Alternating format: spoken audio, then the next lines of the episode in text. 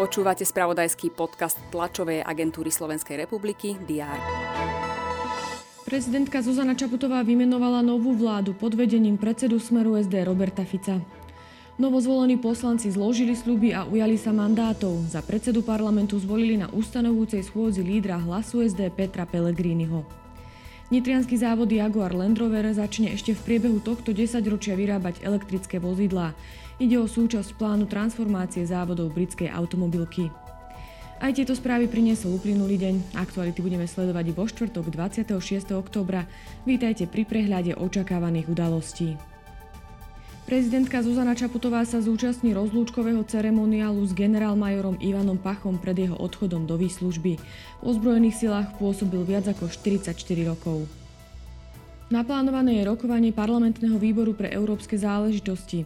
Predseda vlády Robert Fico na ňom predloží informáciu o samite Európskej rady v Bruseli, na ktorom sa zúčastní dvadsiateho šiesteho a dvadsiateho siedmeho októbra.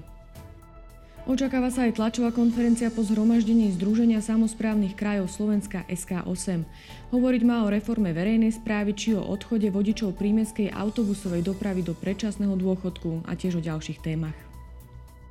Valné zhromaždenie Organizácie spojených národov bude rokovať o konflikte medzi Izraelom a militantným hnutím Hamas.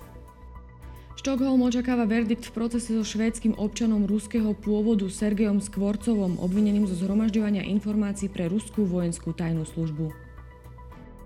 Počas dňa bude prevažne zamračené, na severe miestami dážď. Teploty sa budú pohybovať od dvanásť až do sedemnásť stupňov Celzia.